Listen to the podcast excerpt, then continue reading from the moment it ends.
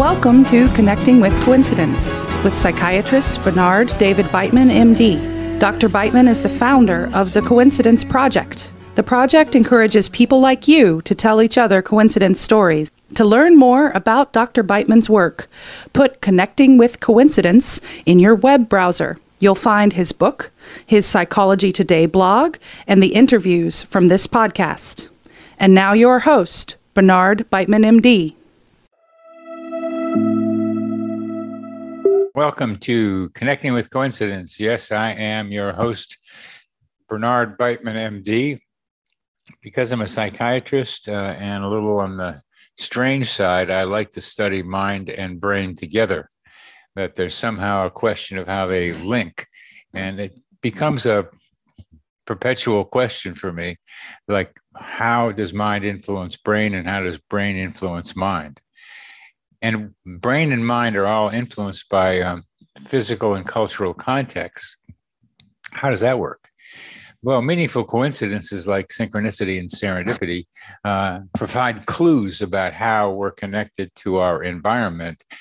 And the more I have thought about what I'm doing with coincidences, it's an attempt to break the materialistic view that seems to be predominant in this world, and particularly in the United States, but other places too, where we are just all random beings with no purpose, made up of about a lot of molecules developed by evolution, and we're all looking for meaning, and part of that meaning comes from knowing that we are part of our environment and our environment is part of us. That's why I pay attention to meaningful coincidences, because there are hints about how we're connected not only to other people, but to the trees, animals, plants, and the earth, and even the rivers that are and the oceans that are part of us. They're more animate than we think. And we have to be careful about how much we put into that, but we also have to be careful about how we examine for that animation in those things that we call things, but have some kind of liveness in them.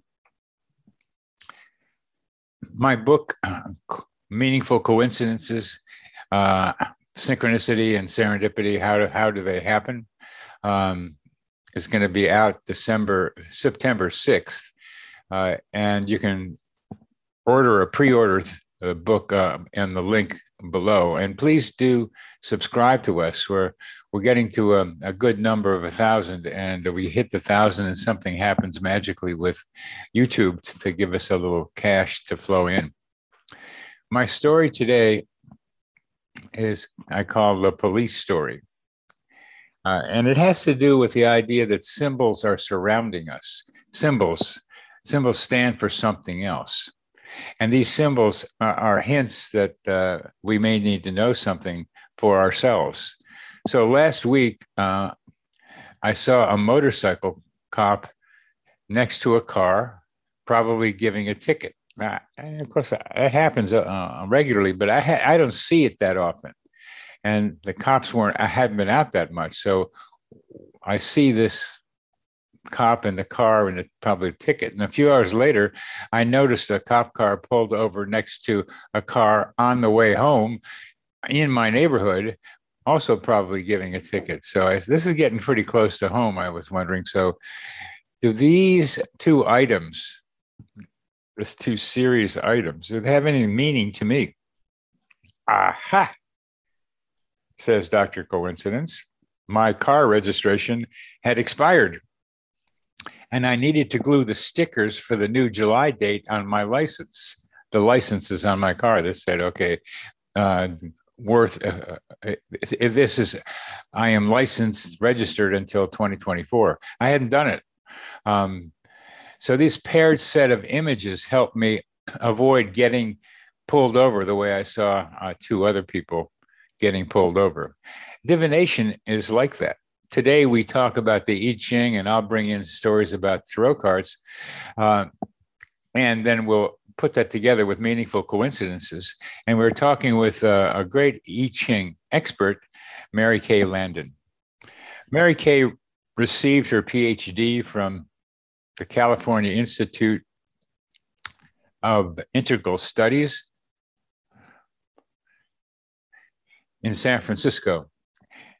Previously, Mary Kay had already become a regular practitioner and student of the I Ching.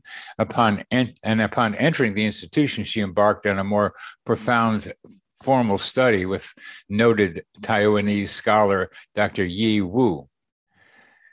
Now, I came into contact with Mary Kay because her dissertation for her PhD was about money and how you can influence whether or not you get money, called Unexpected Money. It was a lot of fun to read that, and the details and the math was and the analysis was really good. So I got in touch with her, and that was many years ago. Since graduating, she has presented lectures on the I Ching in various forums and conducted readings for many friends and clients on the topics of business, finance, careers, relationships, and health. She's got her own website, Decision Point I Ching. You'll see it that noted below the video and also below the audio. And she's recorded several YouTube videos on her I Ching practice where you can see something about how she does what she does. So Mary Kay, welcome back to Connecting with Coincidence. Haven't seen you for a while on the show. Yeah, thanks for having me, Myrnie. I really appreciate it. Very happy. Very fortuitous. Very fortuitous. How is it fortuitous? Oh, it's just, I was just thinking actually about how my website hadn't gotten very many hits lately and how I needed to do something to ramp up a little bit more visibility. And then voila, the invitation appeared in my inbox.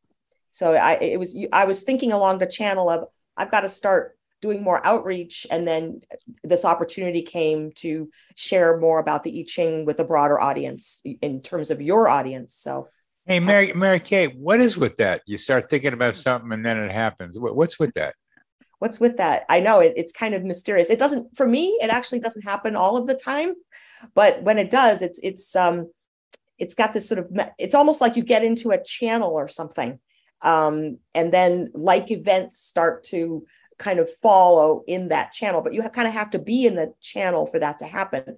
But this is why I like divination, because you can spark a coincidence just by sitting down with the I Ching or say the tarot cards and with a thought in mind or a question, and then put it to the oracle. You don't have to wait for an outward sign in the universe to kind of come to you. You can actually apply this sort of technology to bring about sort of an answer more immediately. So I find, because often for me, sometimes serendipitous coincidences happen, sometimes rarely. But in this case, with your show, I was happy to report that I was thinking along these lines and then you invited me. That's pretty funny. I didn't know that about you. And for our audience to know that Mary Kay is recently a board member of the Coincidence Project.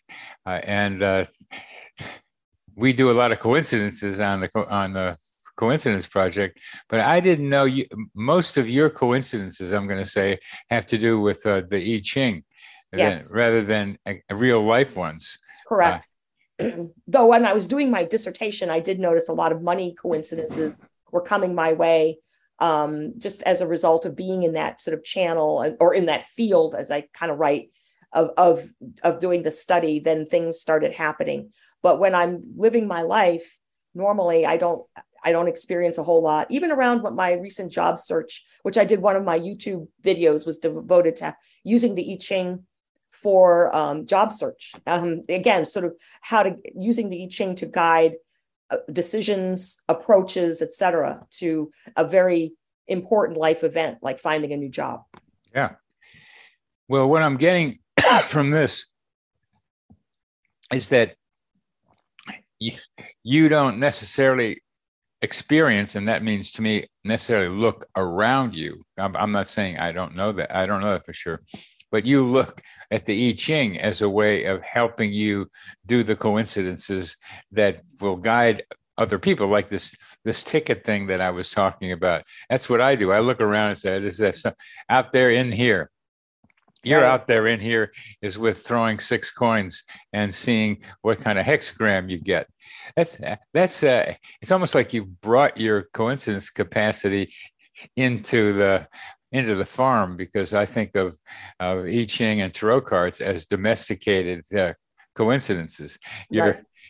They come from the wild, so I'm doing them out in the wild. Right. You do it on the farm. More systematic, though sometimes they still can be wild because there's randomness that's built into the procedures, so they can express. There's still room for them to be wild too, within the parameters of. Of course. The wildness I was talking about is the wildness of outside of the room you're doing the I Ching reading in. Right. There's wildness in there. Yes. But out there is like, that's why I call it domesticated, and you're in the farm, mm-hmm. Or the zoo or something, or the laboratory even. It's like you bring it in, mm-hmm. but there's a similar process. Would you please describe what you mean by I Ching, and then we can talk a little bit about how you think how it works?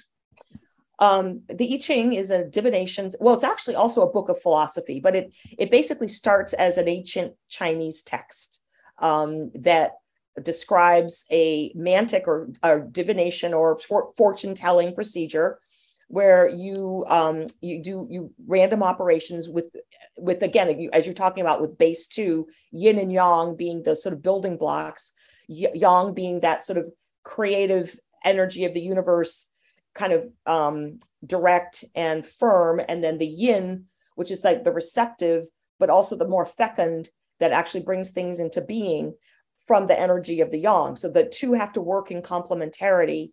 And so in the I Ching, it's basically a series of the interactions of yin and yang at the most basic level. But basically what you do is you could either, you have to do some kind of random procedure, either tossing coins or separating yarrow stalks. You can even generate a hexagram or a reading online, through the computer. But I would say you don't quite do the whole meditative route the same way.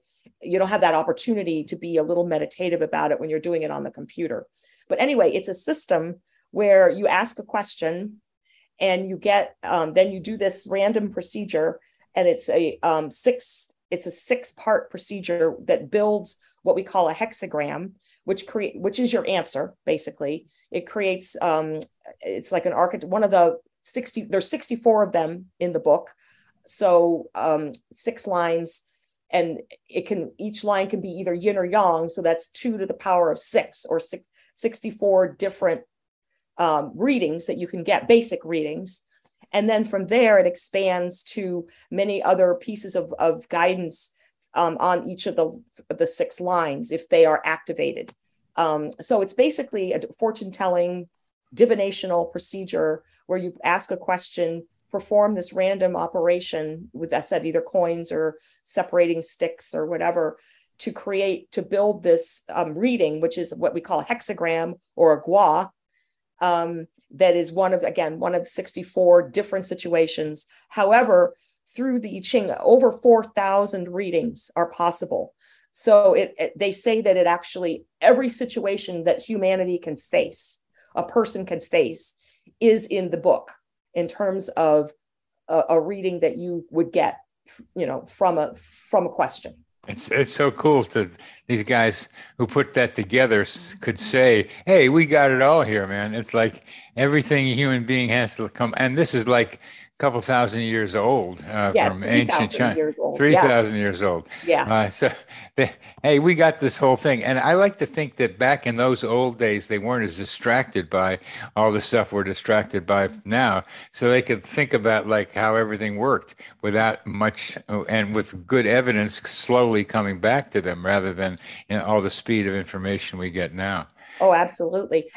One of the legends of the I Ching, though I think it's more of a legend, was that one of the creators of the book, and I believe there wasn't just one creator, but anyway, that he was in jail for a long period of time in prison. So he had this period in jail to actually contemplate how like a response would yield a situation, or would correlate to a situation. So that's how he was able to come up with these meanings behind the different readings.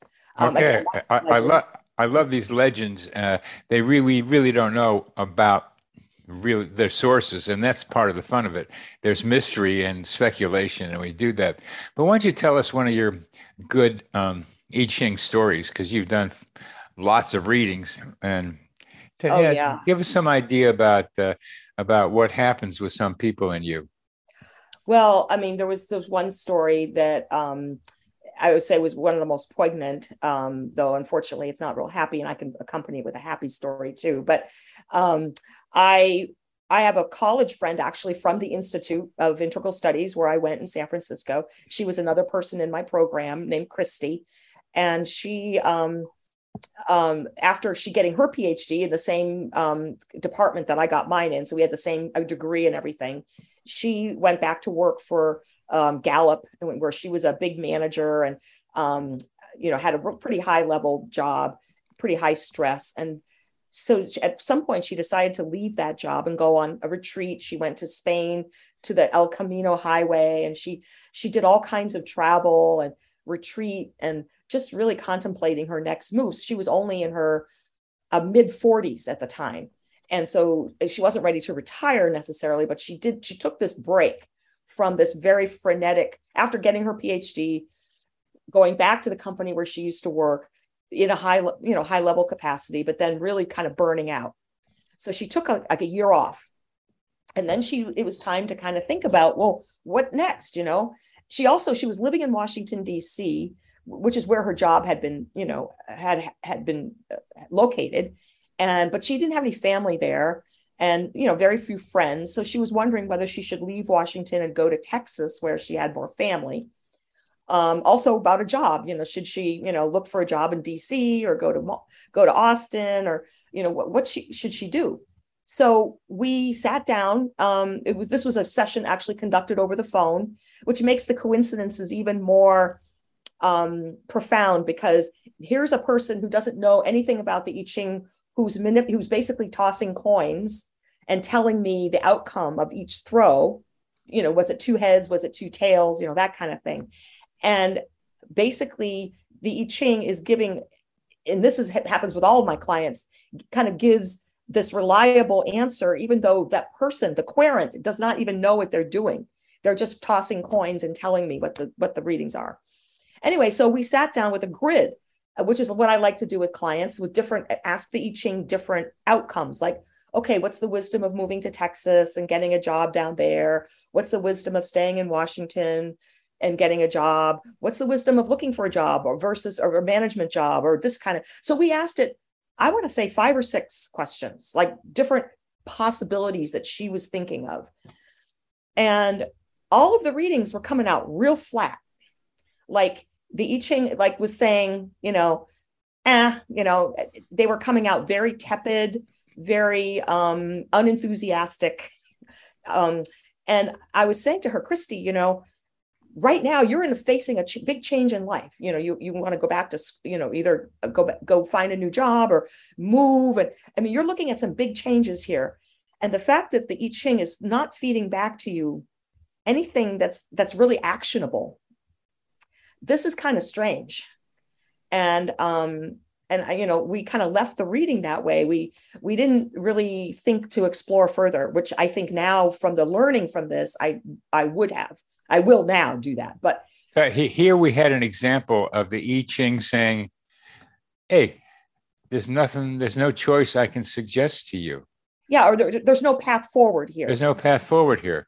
Yeah. There's no path forward here. I think that's what we want to be able to say. The I Ching says there's no path forward. All the questions you're asking about things to do are not worth choosing. Right. No path forward. Wow. How was that for you to be reading that for this woman? Well, partly it almost felt like maybe I don't know what I'm doing. I mean, it was kind of, because I had almost never encountered something that dramatic with the I Ching, where that dramatically nothing. That dramatically nothing, right? Especially with someone facing big life choices like that.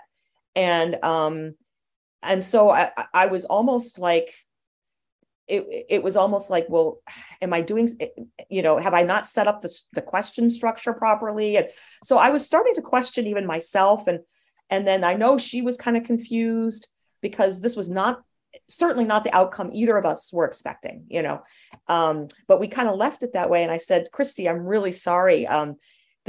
Nothing here is looking great. I think we should reconvene, you know, pretty soon, maybe when you have some more concrete ideas and we can put forward those in the form of questions. We got to do something here. So this was coming up on Thanksgiving time, and she had a planned trip down to Austin to be with her family at Thanksgiving. And so about 2 weeks after this grid of readings,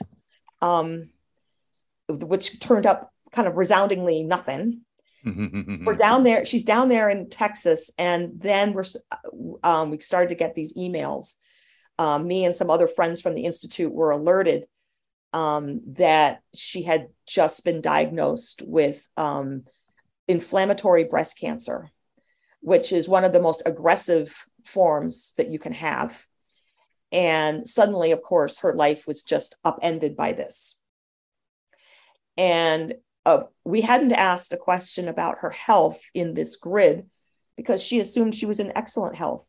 Again, she was in her 40s. She had always had good health. We didn't even think to question the I Ching about that. So for it to come out with this, for her to come up with this diagnosis, it was really a shock. But at the same time, it was like the I Ching had kind of, by shutting her down on these other choices, it kind of prefigured this type of news. And later she would note that was a very notable set of readings that we had done. We discussed it at length at future times. I stayed in touch with her until she passed early last year. That's not the usual story. No. Not the usual story for you. No. And thank you for telling us that. The I Ching was, again, answering the question that we're being asked. And it so much points to how important the question you ask is. Yes. It's true of just in relationships, too. Yes. When you can ask God, the universe, whatever's going on around here, you can ask questions. But what's the question? Ask somebody. It illustrates those two very important things that I Ching did come up with as best as it could based on the answer, based on the questions. And here the questions wasn't the right question, but she didn't know how to ask the right question, and there it was. But the I Ching answered it anyway, and you could find it. You found that. Yes, I think again, had we asked a question about health, it would have popped. Now, I had a client, a person who I didn't know. Actually, she had listened to one of your programs, Bernie, and she found me through your program that we had done before, I guess, on the radio when you interviewed me, 2 years ago. So she had found me. I guess she's a listener of your programs. So she had found me that way. So this is a person I had no history with. And she had some health concerns. And that was mainly why she was contacting me to do an I Ching reading kind of about prospects around her health. And she got just it was almost like the sage was talking to her. Huh. The reading was, you know, you're not going to die. Things are going to be fine. You know, it was literally speaking right to her health anxieties, and as if it was a person in the room. It was just uncanny. I mean, it was a reading that actually made my goosebumps come up. You know, it was like, oh my gosh, the oracle is speaking to you like as if it were a person in the room. So in that case, a much happier situation where she got like a sort of a reassurance that really spoke directly to her anxiety. I had an interesting experience recently that's like a feeling of being spoken to. I go out to the I'll be among the trees every once in a while, and I think like trees are talking to me, and I have the sense that they are outside of me. The voices are outside of me, not inside of me, kind of like what you just described. The oracle is talking to her. And I was asking a question out in the woods, should I go left or right when I come out of this little pathway I was on? Right was back to the parking lot. Left was like, I didn't know where. I know where it was going, but I didn't know what was happening. And the voice said, go left. And I said, why? And the voice said, you'll see. And it turned out to be a great thing. Two things that I wanted to have happen happened as a result of my going left, because the voice told me to go left, and I ran into two people that I wanted to run into for various reasons that I didn't know, people I didn't know, and things happened as a result of that. So the idea of being able to have something external advise you as directly as you just described is quite remarkable. It is. I also, another story that I relate on my website, I was starting, and this is also shows you kind of the tricky nature sometimes and why the I Ching can be hard sometimes to read, because sometimes it seems kind of contradictory in terms of the response it'll give you even in a reading, which is why I think that there's some barriers to actually using the I Ching, that you kind of have to have a lot of time with it and experience of doing readings. I'd hope so. Yes. Yeah. Because it doesn't come real easily, but I had met a new guy, and we were kind of starting to date. Well, we had met, and then we'd had 5 dates, and then suddenly he had disappeared for like 4 months. And then he came, which I figured would, okay, that's it, it's over. Then he came back like 4 months later, kind of like a migrating bird or something. And later there was an explanation for what had happened. He had a guy staying with him over the winter and stuff like that. But anyway, so of course I'm asking the I Ching about this relationship. And I get one line that tells me, don't be too confident in this. And the next line, don't rule it out. So it seemed almost like this bizarre contradiction, but it actually, that paradox turned out to be emblematic of this relationship, because we were in relationship for 5 years. So he did want a relationship, and we stayed, we were calling each other boyfriend and girlfriend, and we were in a relationship for that amount of time. But he was kind of unreliable, on certain plans. And he, there were times when you couldn't really rely on him and stuff like that. So he'd be in and out sometimes. And sometimes he'd disappear for a few days. And so there was this sort of instability in the context of some stability, which the I Ching pointed out, that sort of paradox, which was very interesting.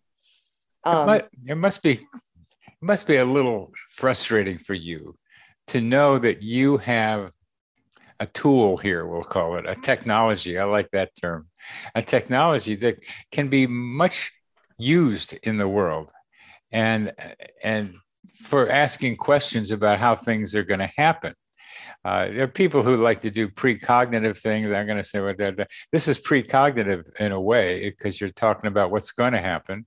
The way you described it earlier, why don't you tell us what one of the ways people have thought about the I Ching, that it's a kind of I'll say map of the universe, where you see where you're talking about a seed, and that question is a seed, but because the I Ching has a view of the whole thing, it can start talking about where that seed is going to develop, how it's going to develop. Right. Correct. It's basically the Chinese, the I Ching with its 6 lines, they see it as a 3-part structure with 2 lines per part, with of earth, the realm of earth, meaning kind of manifest reality, the realm of humanity, which is, the human beings and our consciousness, etc. I would assume it's kind of the other living beings are probably more on the earth plane, and they're looking at humanity in the middle. And then heaven on the top, meaning heaven, that's where everything kind of originates. That's where you know, events sort of spark in heaven and then kind of flow down to earth and to humanity. So the way the Chinese looked at this was that the I Ching, being a perfect microcosm of how they construed the universe, that the I Ching in that way can perceive, like, that it can sort of visualize the tree and how it has compressed to the seed, and it can see the tree while it's still a seed, because it is a perfect representation of the way that the cosmological structure of reality, basically. So here we have another as above, so below, or as correct. Yes. I was thinking of that actually this morning, kind of like that Hermes Trismegistus, you know, Hermes Trismegistus was supposed to have said that, and emerald tablets. Yeah. So this is like the Eastern kind of version of this, of a similar. Yeah, that's the Eastern version of same thing. I hadn't put that together either. So I like those bigger images. The tarot cards, particularly ones I use, which are the Book of Thoth, which is put together by Aleister Crowley, sometimes known as the wickedest man in the world, and probably one of the smartest people and a prophet in his own way. By prophet, I mean not somebody who's making money. I mean somebody who is in touch with higher information. However he got to that, or she gets to that, it's up there, and all kinds of ways to do it. And then you come down and be able to say that to regular people, to gather that information and say it here. That's a prophet. It's not a religious thing as much as getting to new information that a lot of people might want and be able to use. And that's somewhat what the I Ching is doing. Is getting specific information for a particular person in this present time.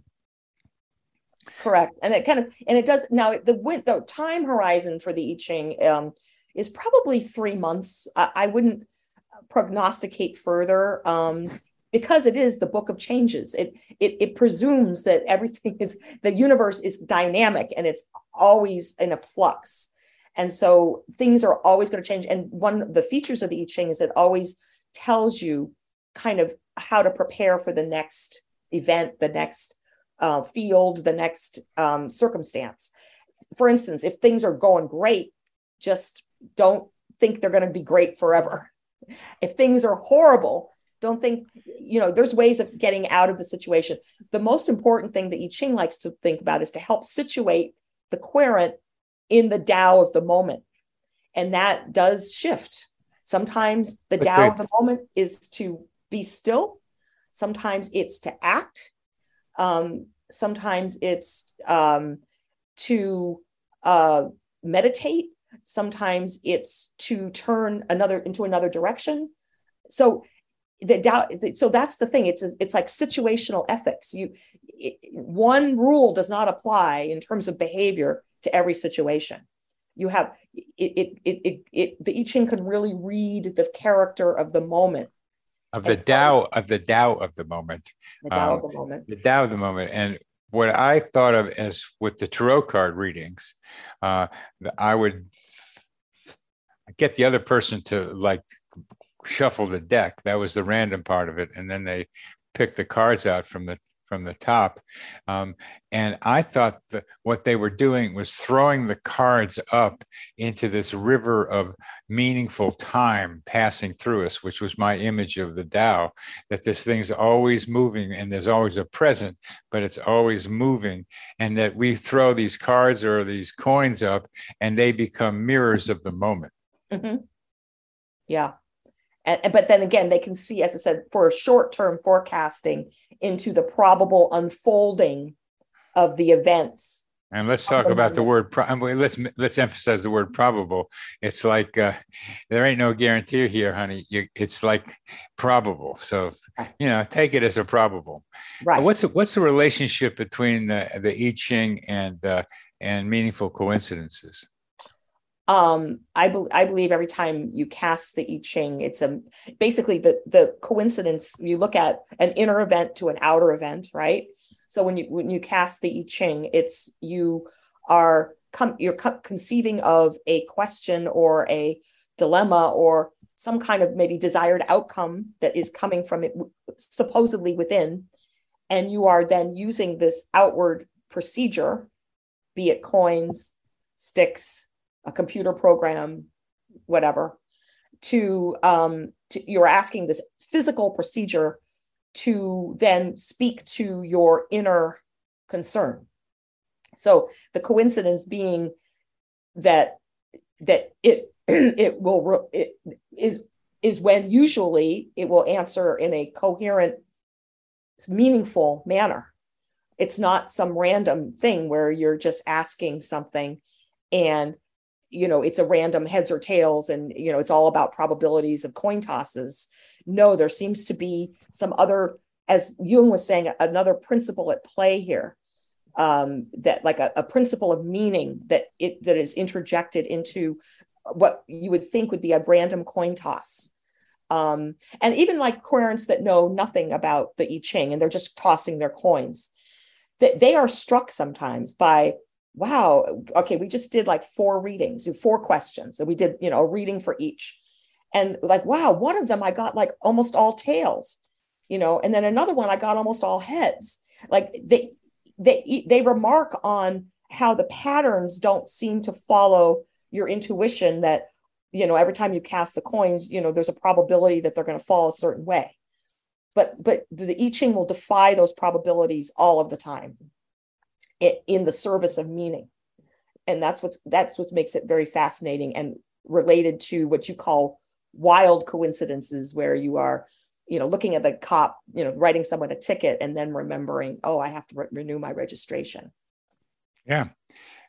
And that's why I'm calling them domesticated. Your I Ching is domesticated. It's still the same principle of like outside and inside are not as distinguished as we in the West and modern science tends to have us do.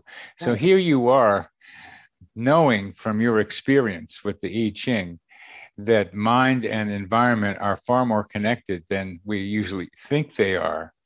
And it's kind of like, doesn't that make you kind of want to scream, Mary Kay, and just go up to a mountain someplace and say, hey, can't you see what you think is real is a little different from what is actually there? I'm sorry, what do you mean? That you can do these predictions, probable predictions, which suggest that mind and environment are much more closely connected than we think. Yeah, they are. And it's you've got an illusion that they're not. Yeah. Yeah, it's an illusion that they're not. And you have evidence from your 4,000 readings that that's true. It's not just like you think it. Right. And what's your sense? That's what I was talking about of wanting to tell other people what you're discovering. That's what I mean. Don't you get frustrated trying to be able to say, look, there's something more going on here? I do. I'm a little frustrated that the I Ching hasn't caught on further in the West than it has, that a lot of people have not even heard of it. Others might have dabbled with it a little bit and then found it rather incomprehensible. And so they just dropped it. So I get a little... I kind of wonder like why it hasn't caught on more, but I think it's because there is kind of a barrier, as I mentioned, to kind of learning the I Ching, because there's, you know, it is complex. You can't study it in a workshop and get it, you know what I mean? It involves a course of study and commitment over time to really kind of dig into it and get to know it. And I still consider myself a student of the I Ching. Confucius considered himself a student of the I Ching. He was saying, give me 50 more years so that I can study the I Ching and be free of mistakes. So it is frustrating. At the same time, this is one of my missions as I go on in my life. In fact, the I Ching kind of, I put a question to it the other day about, how am I doing with my own practice of the I Ching with you? Basically, I asked it this direct question, and it came back to me like, "You're not spending enough time with me. You are, yeah, oh yeah." I was like, "Oh," and so you talk about a little spooky, right? It was like, "You need to, you know, you are oppressed right now." And I think what it meant by that was, I still work a full-time job that's unrelated to the I Ching.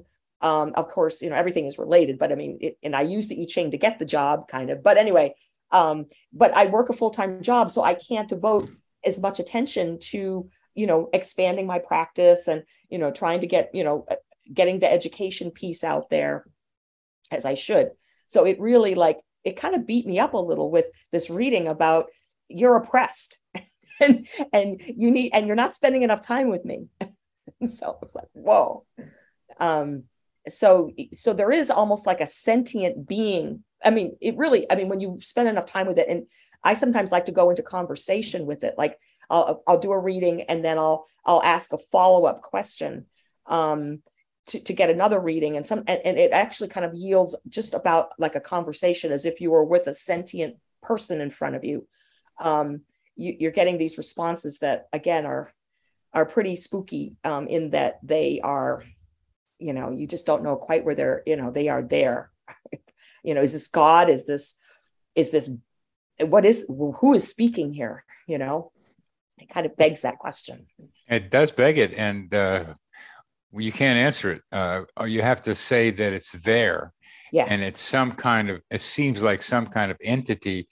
We want to put names on these entities. Right. And I'm just reading today in a tarot card book about the Book of Thoth that they're really mathematical truths of the universe, because the I Ching is very probabilistic. Those are all 64 twos, the 2 times you get to 64. Yep. It's 2 to the 6, you get 64. That these are mathematical truths. So when you tune into a mathematical truth of how things work, you get to mathematical answers, is one way of thinking about it. But because we want to put names on it, we'll want to give it a name and call it a god of some kind, which it deserves because it's so fantastic and it is speaking to us. So it's an anthropomorphic kind of thing. But however you pick to do it, whether it's an abstract thing like a math or like a naming it as the I Ching god or something, for you, it's there. There's something there that informs you, that has can have a dialogue with you when you pick up the phone, when you decide you want to be able to have that dialogue. Right. One of the it has an ethic. I mean, it's not an ethically neutral voice either. Good.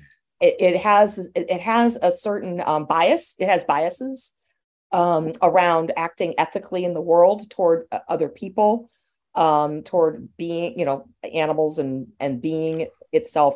It talks about a person's moral responsibility to their fellow humans. Now, this is an interesting contrast between the I Ching and the tarot. I regularly do readings with a client. We kind of swap. She does tarot for me and I do I Ching for her. And she was in the middle of, she had started a relationship, and then the person actually had a mental illness episode, had like some kind of break. I don't know. Again, you would be able to describe that better than me, but she was, exhibiting some very erratic behavior. And my friend, basically, this person that I was reading for, she bailed on the relationship really quickly. She left that person to her own devices.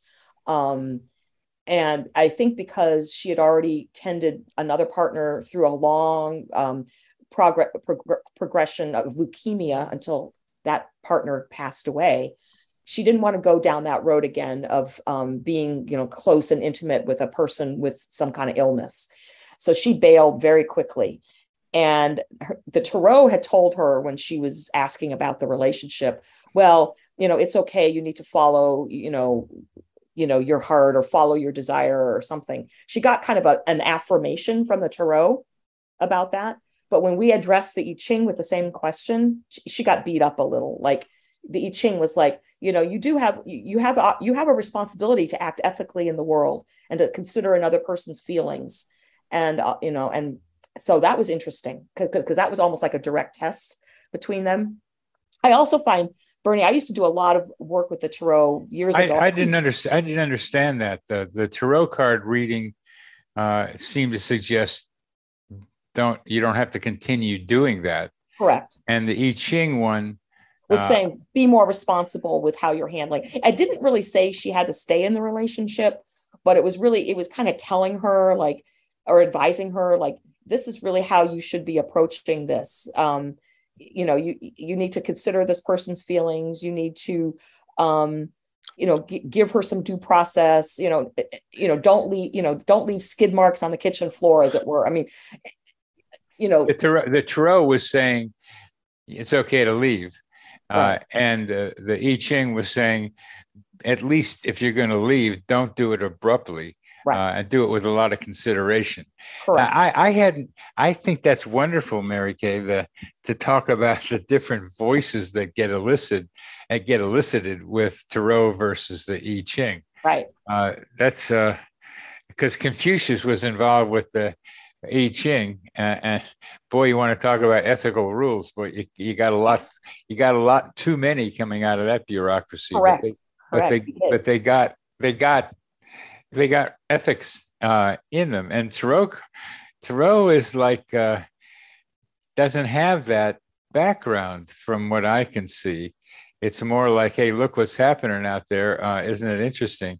And it's a reflection of you, but it doesn't have as much ethics in it as the I Ching does. Now, I that's a nice discovery for me, at least, and maybe us right here, but you're just telling us about the distinction, because it's not just the 2 versus 10, the decimal system of the Tarot cards. This is something more. The ethics are stronger in the I Ching than they are in the Tarot, and that's how come that is? Do you have any idea about why that might be? Again, it's kind of mysterious. I was going to say though, I used to work with the Tarot a lot more than I do now, and I have several decks.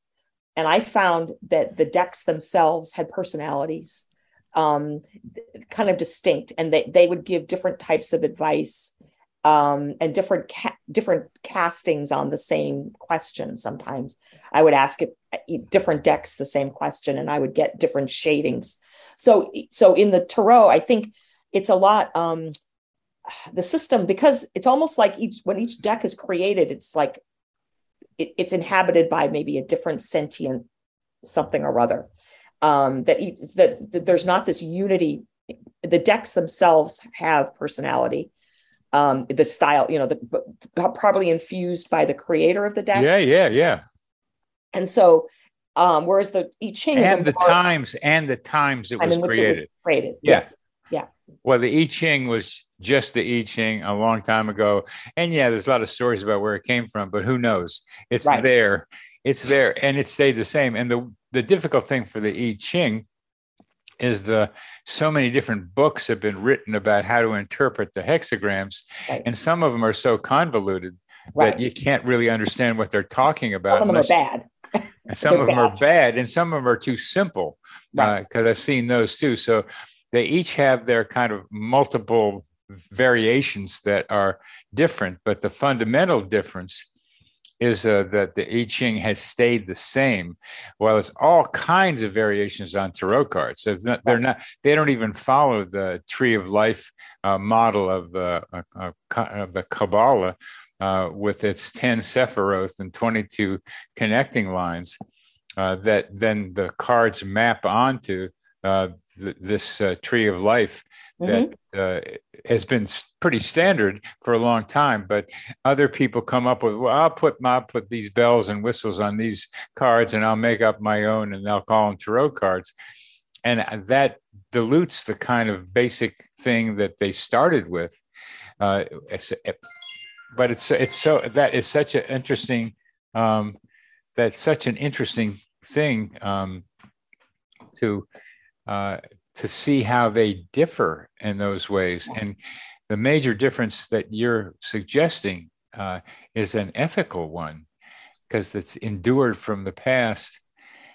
It's the same, while it varies with the person and the context with the Tarot cards. Wow, that's cool. That was interesting. I have a client who heads an ashram. He's an American, but this is of course a Hindu practice that they do, but he's coming to me now a lot.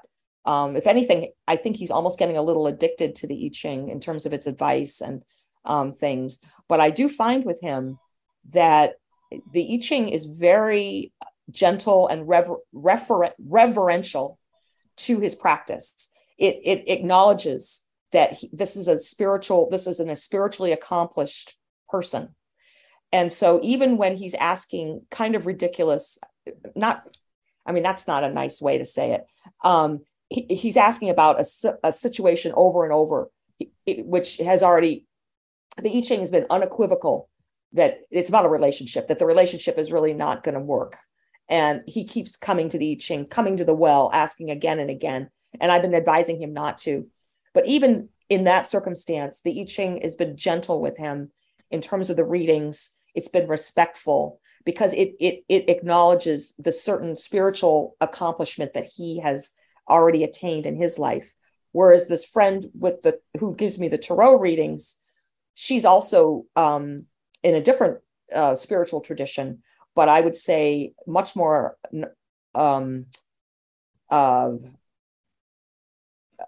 narcissistic in some respects. The I Ching beats her up all the time. And, kind of gives her negative readings about stuff that she wants to do. And it beats her up. And so I find it very interesting that the I Ching also considers the subject of the querent and the capacity and the accomplishments and the integrity of the querent when it delivers a response. So it's very interesting. I'm getting a picture here that I never had before of the I Ching being a personality that is like adapting itself to the querent, the person asking the questions. And I hadn't seen that before. And that fits with that kind of voice thing I'm talking about, with people hearing voices. And there are all kinds of ways that normal people hear voices, but they're supposed to be crazy.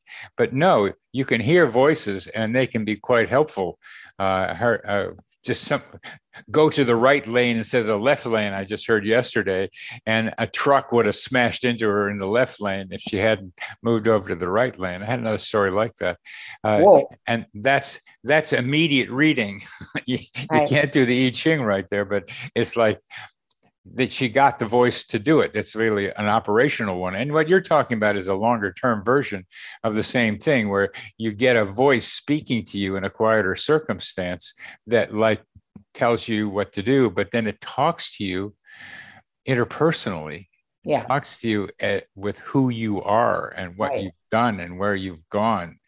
That's so cool. And also what was interesting, one time I had a house guest, and I didn't know her real well, but we had some time together. She was passing through Boston area, and we sat down, and I was like, of course, and she does like the I Ching. She kind of dabbles in it. So I said, I'll give you some readings.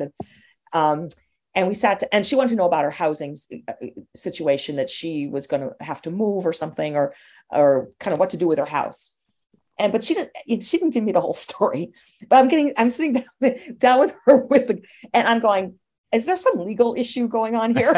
And she said, yeah, as a matter of fact, I'm under foreclosure. But she kind of left that detail out, but it came out in the reading. Yeah. It came out in the reading. Well, I'll have a question that I've been wondering about. The main reason I wanted you to be in the Coincidence Project is because of your I Ching work. That's what I wanted, because you represent it so well. When you were thinking about being a board member of the Coincidence Project, did you do a reading, and what did it say? I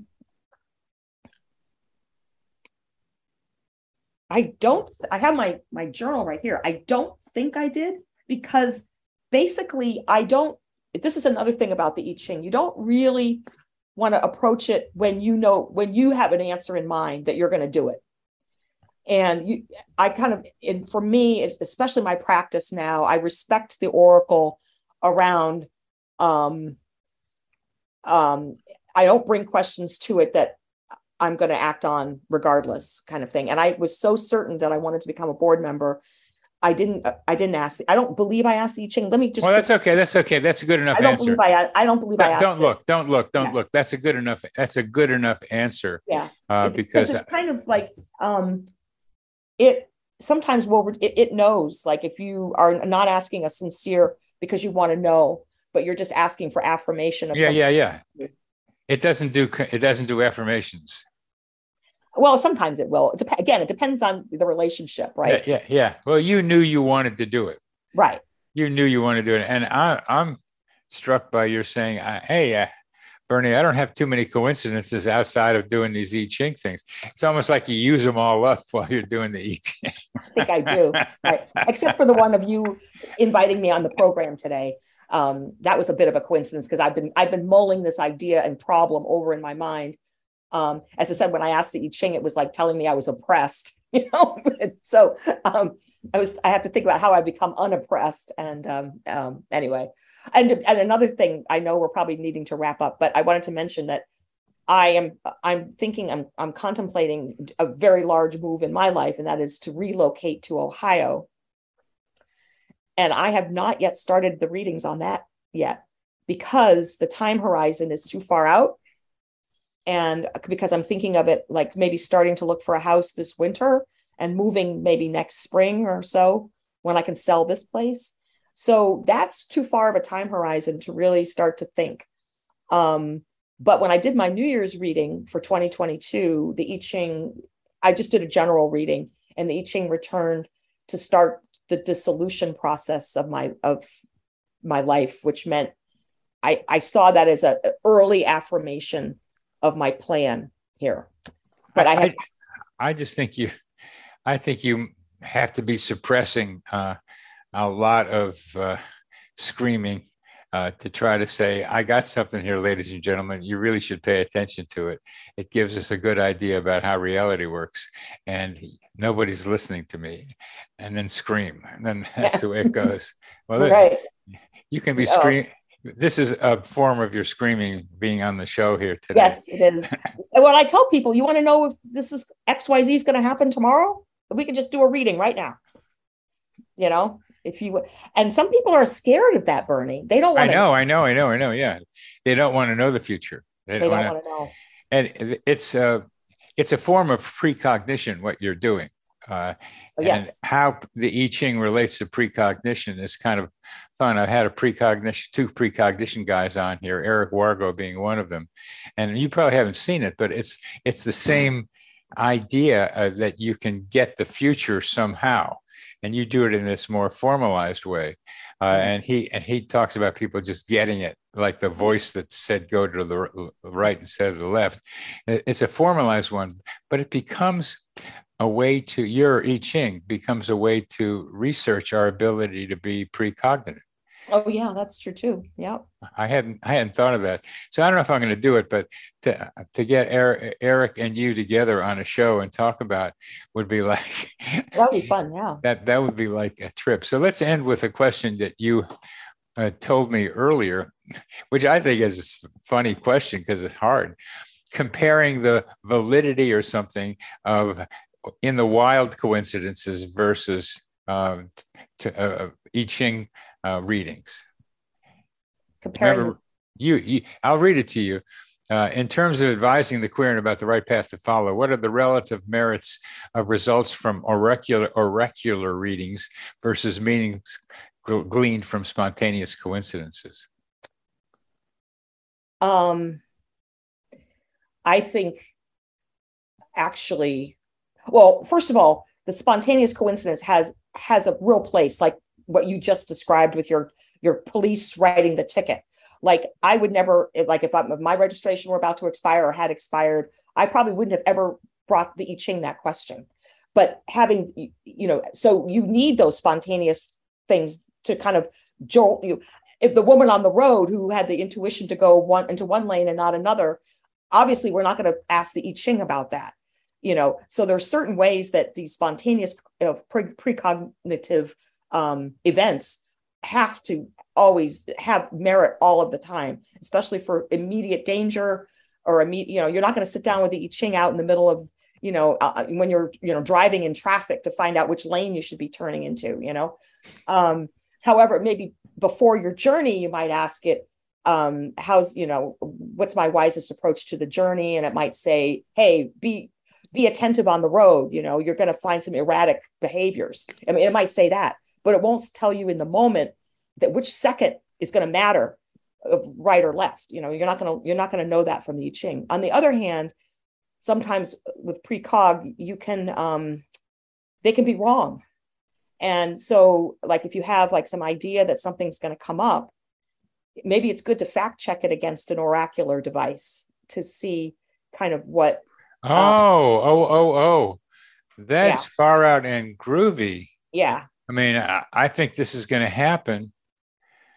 And for instance, I've been single my whole life, Bernie, but I've had relationships. And when I moved back to Massachusetts from California, I was asking the I Ching, well, I was thinking, like, I have a feeling that I'm going to get into a relationship, even though I hadn't had one in a long time.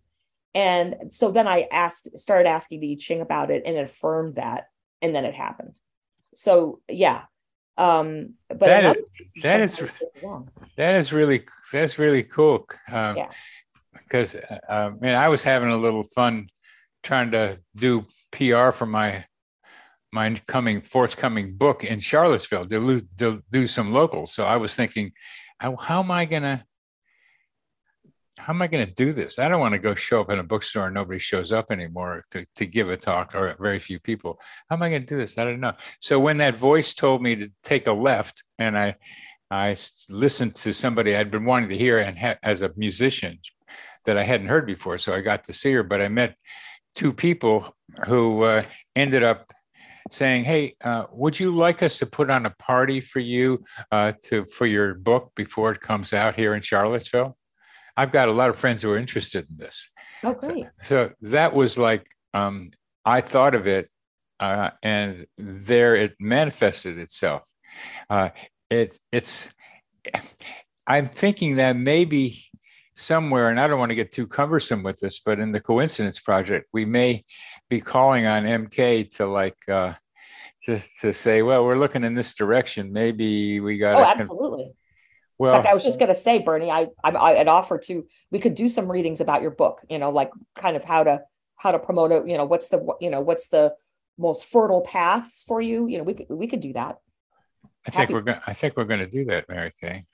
I'd be happy to set up, and then you can get a real sense of a lived experience with the I Ching, you know.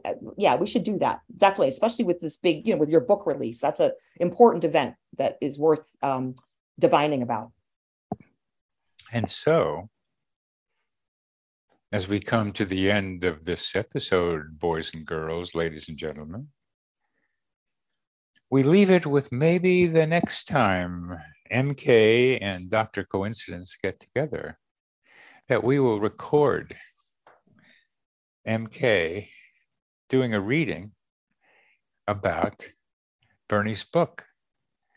I love that. What to do that. And then we will have a recording of it that we can look back on and say, oh, really? So let's leave it with that, Mary Kay. Sounds great. And I, you know, I've known you for a long time, but I really got to know you better on this thing than I had before, because you're a real expert in this thing. I mean, you have a deep love for it, obviously, but you know something about it. I'm like James Bond. He'll talk to anybody who's an expert in something, and you're really an expert on it. And you're kind of modest, and so people don't get to hear what you got. But and the I Ching has told me that too. That's too modest. Yeah. It does value modesty a lot, but it kind of, you know, it's there's a place for it. And right. When you're talking about the I Ching, the I Chings want you to get out there and talk about it. Stop being modest and oppressed. Yeah. Get out there. So this is a step in that direction. Yeah, it is. But I really appreciate the opportunity, Bernie. You're welcome. And I'm really glad to get into your heart as well as your mind about this stuff. So I think spontaneous versus controlled might be a better definition of the difference. I like that, but to me, it's wild and domesticated because I'm a wild guy who doesn't like to be domesticated. So that's my particular, but I think spontaneous versus, and spontaneous is a whole nother question, but that's a whole nother question. We can leave that alone. So Mary Kay, we'll end this right now, and we will be seeing each other at the next board meeting of the Coincidence Project and doing some I Ching readings on what am I going to do with my book. Yeah, let's do that. Let's plan that, Bernie, definitely. Then we will. You're welcome. And I will say to you, au revoir. This psychosphere is our mental atmosphere, like a hologram of cosmic consciousness.